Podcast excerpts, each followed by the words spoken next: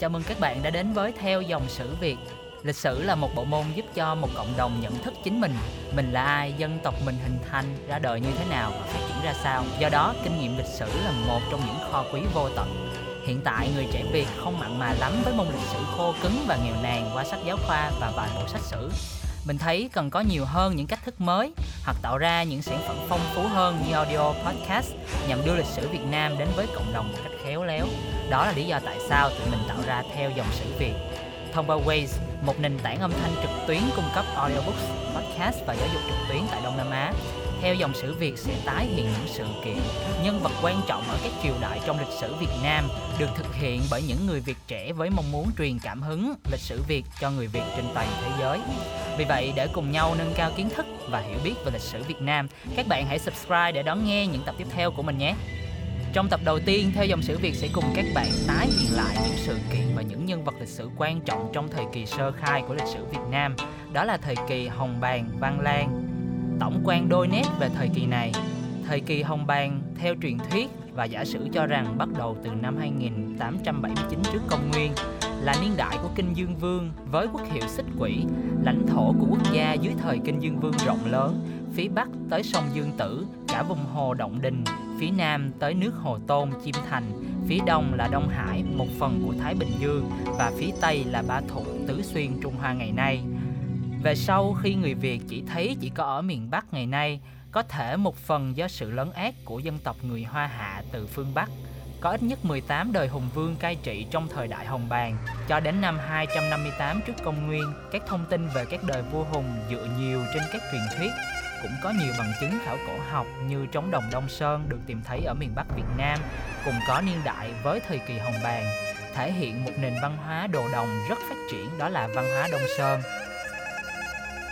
Vậy trong giai đoạn này có những nhân vật lịch sử quan trọng nào và đâu là những thành tựu quan trọng của họ?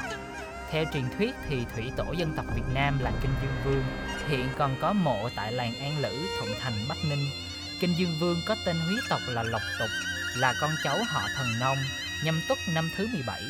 Xưa, cháu ba đời của viên đế họ Thần Nông là Đế Minh sinh ra Đế Nghi. Sau Đế Minh nhân đi tuần phương Nam đến ngũ lĩnh lấy con gái Vũ Tiên, sinh ra vua Kinh Dương Vương. Vua là bậc thánh trí thông minh, Đế Minh rất yêu quý, muốn cho nối ngôi vua cố nhường cho anh không dám vân mệnh đế minh mới lập đế nghi là con nối ngôi cai quản phương bắc phong cho vua làm kinh dương vương cai quản phương nam gọi là xích quỷ vua lấy con gái động đình quân tên là thần long sinh ra lạc long quân xét đường kỹ chép thời kinh dương vương có người đàn bà chăn dê tự xưng con gái út của động đình quân lấy con thứ của kinh xuyên bị bỏ viết thư nhờ liễu nghị tâu với động đình quân Thế thì Kinh Xuyên và Động Đình đời đời làm thông gia với nhau đã từ lâu rồi. Lạc Long Quân có tên húy là Sùng Lãm, là con của Kinh Dương Vương. Vua lấy con gái của đế lai là Ô Cơ sinh ra trăm con trai, tục truyền sinh trăm trứng, là tổ của Bách Việt. Một hôm vua bảo Âu Cơ rằng ta là giống rồng, nàng là giống tiên, thủy hỏa khác nhau, chung hợp thật khó. Bèn từ biệt nhau chia 50 con theo mẹ lên núi, 50 con theo cha về ở miền Nam, có bản chép là về Nam Hải, phong cho con trưởng làm hùng vương nối ngôi vua. Sử thần Ngô Sĩ Liên nói, khi trời đất mới mở mang, có thứ do khí hóa ra, đó là bàn cổ thị, có khí hóa ra rồi sau có hình hóa, không thứ gì ngoài hai thứ khí âm dương cả. Kinh dịch nói, trời đất nung ủ, vạn vật thuần hóa, đực cái hợp tinh, vạn vật hóa sinh, cho nên có vợ chồng rồi sau mới có cha con, có cha con rồi mới có vua tôi, nhưng thánh hiền sinh ra tất có khác thường. Đó là mệnh trời.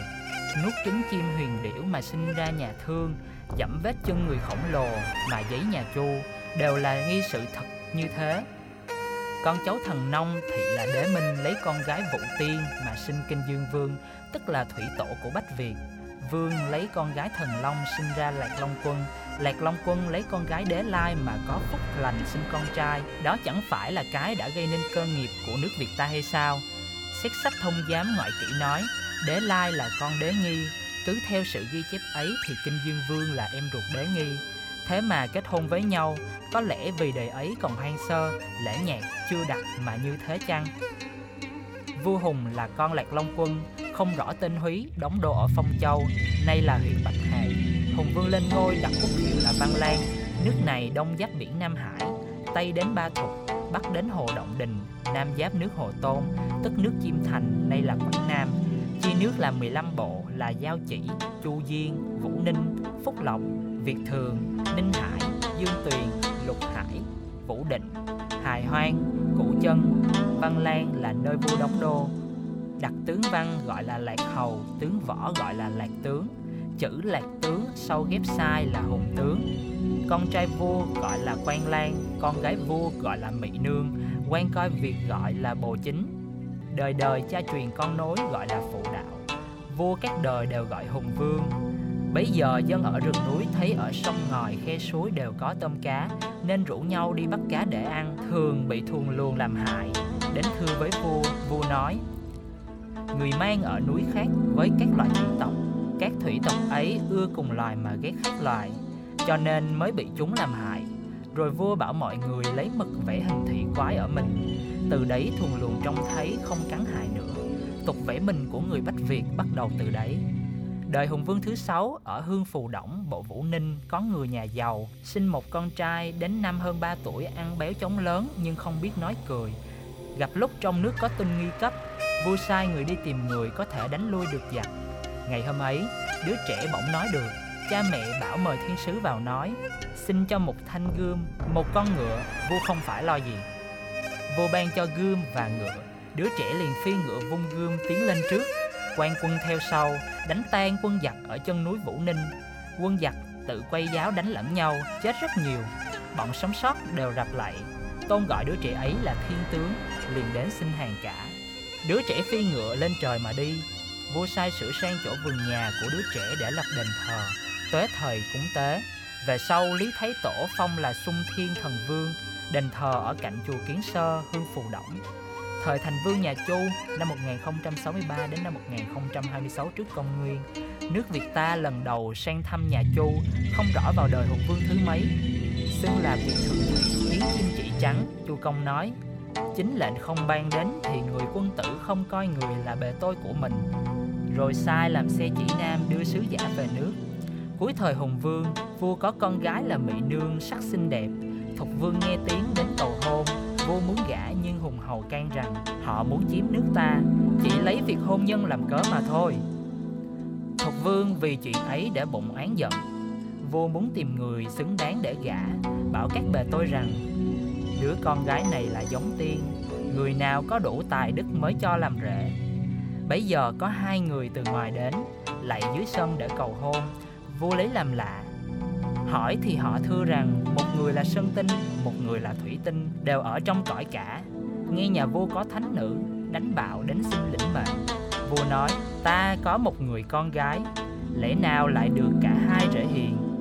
Bèn hẹn đến ngày hôm sau, ai đem đủ xính lễ đến trước thì gả cho người ấy. Hai người vâng lời, lại tạ ra về.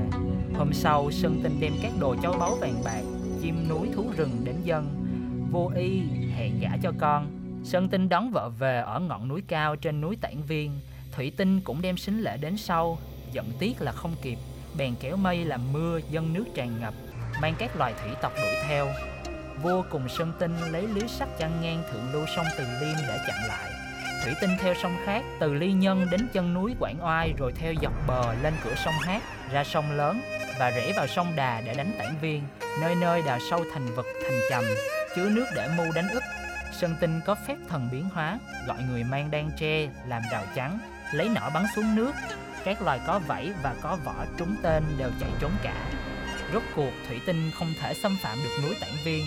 Tục truyền Sơn Tinh và Thủy Tinh từ đấy về sau đời đời thù oán. Mỗi năm mùa nước to thường vẫn đánh nhau. Núi Tản Viên là dãy núi cao của người Việt ta. Sự linh thiêng rất ứng nghiệm. Mỹ Nương đã lấy Sơn Tinh Thục vương tức giận, dặn lại con cháu phải diệt Văn Lan mà chiếm lấy nước. Đến đời cháu là Thục Phán có dũng lược, bèn đánh lấy nước. Trên đây là những nhân vật và sự kiện lịch sử quan trọng ở thời kỳ Hồng Bàng và Văn Lan, thời kỳ đầu tiên và sơ khai của lịch sử Việt ta. Để hiểu rõ thêm về triều đại này, các bạn có thể tìm đọc những sách ghi chép lịch sử Việt Nam như Đại Việt Sử Ký Toàn Thư, Sử Việt 12 khúc tráng ca hoặc Lịch sử Việt Nam từ nguồn gốc đến giữa thế kỷ 20. Trong tập tiếp theo, theo dòng sử Việt sẽ cùng các bạn đến với các giai đoạn lịch sử Âu Lạc và Nam Việt. Trong giai đoạn này, chúng ta sẽ được tái hiện những trận chiến lực lẫy chống nhà Tần của triều đại An Dương Vương, nhưng cũng không kém bi thương cho một mối tình nỏ thần của Trọng Thủy và Mỹ Châu. Để cải thiện chất lượng chương trình theo dòng sự Việt rất mong nhận được sự phản hồi của các thính giả. Các bạn có thể chia sẻ ý kiến bằng cách bình luận bên dưới và đừng quên đăng ký và theo dõi những tập tiếp theo của theo dòng sự Việt để nâng cao kiến thức và hiểu biết về lịch sử Việt Nam nhé. Chào và hẹn gặp lại. khúc hát Việt Nam con cháu dòng tiền con cháu là